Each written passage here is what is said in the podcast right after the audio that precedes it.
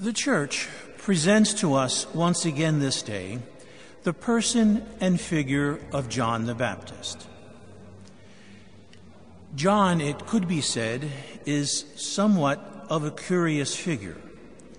Bold, tireless, committed, self effacing, possibly eccentric, living in the desert.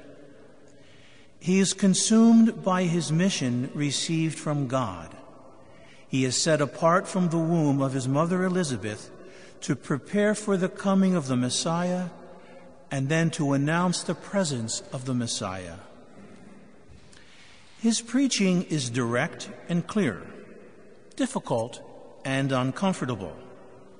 His message conversion, reformation of life, repentance, reconciliation with God, discipleship, transformation in Christ Jesus.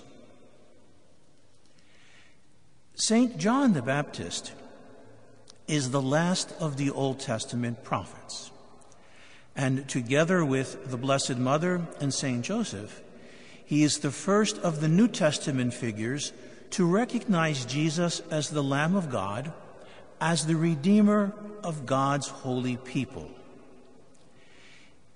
he challenges his hearers to make radical changes in their lives, to turn from sin and to live for God, to live honest and just lives, to live, think, breathe, and act informed by Christ and the kingdom of God, to live holy lives after the very pattern of our Lord Jesus Christ.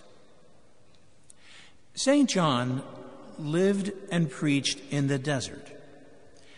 He was formed by an austere and ascetic life of simplicity and of prayer.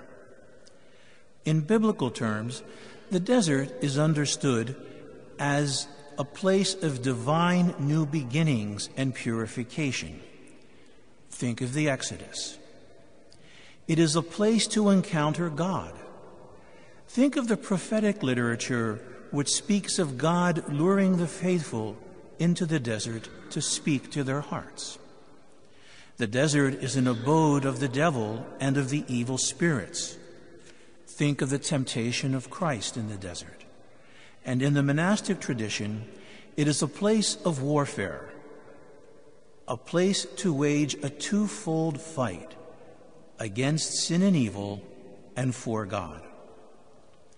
Following then in the footsteps of St. John, the desert wilderness is a place where through the centuries monks and nuns have heard the voice and call of God, drawing them unto himself and speaking lovingly to their hearts.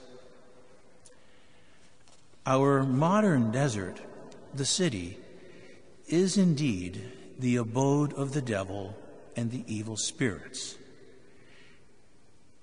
It is the desert of, like the desert of old, it is a place of spiritual combat.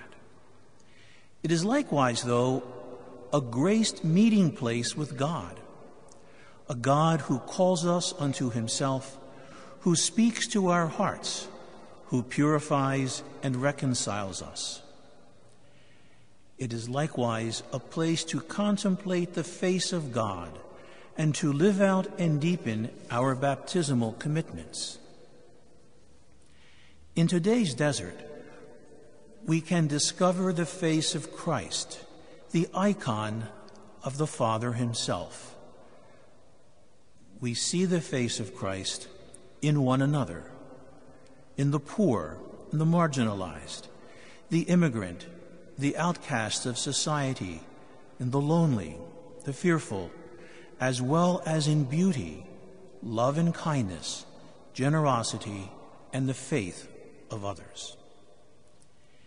Heeding the message of the Baptist, being allured to the desert by God, the words of St. Paul ring true. We will rejoice in the Lord, for our lives will be marked by a gift of serenity and interior peace as we listen to the Lord and surrender to God's providence and love. Our search for God, our combat with evil and sin, our lives in the desert will lead us to the way of peace, as promised by God, filling us then with this peace of God. Our life, a life in the desert, will enable us to give clear, concrete, and, cons- and convincing signs of the conversion and repentance which we embrace, which mark our lives. We will be different. Our ways of acting will not mimic the world's ways. We will emulate Christ in all that we are about. Let us then ask for the grace that we need, the grace to hear the preaching of John the Baptist, to keep our hearts and lives watching and waiting, and to cooperate with God's grace of conversion and the reformation of our lives.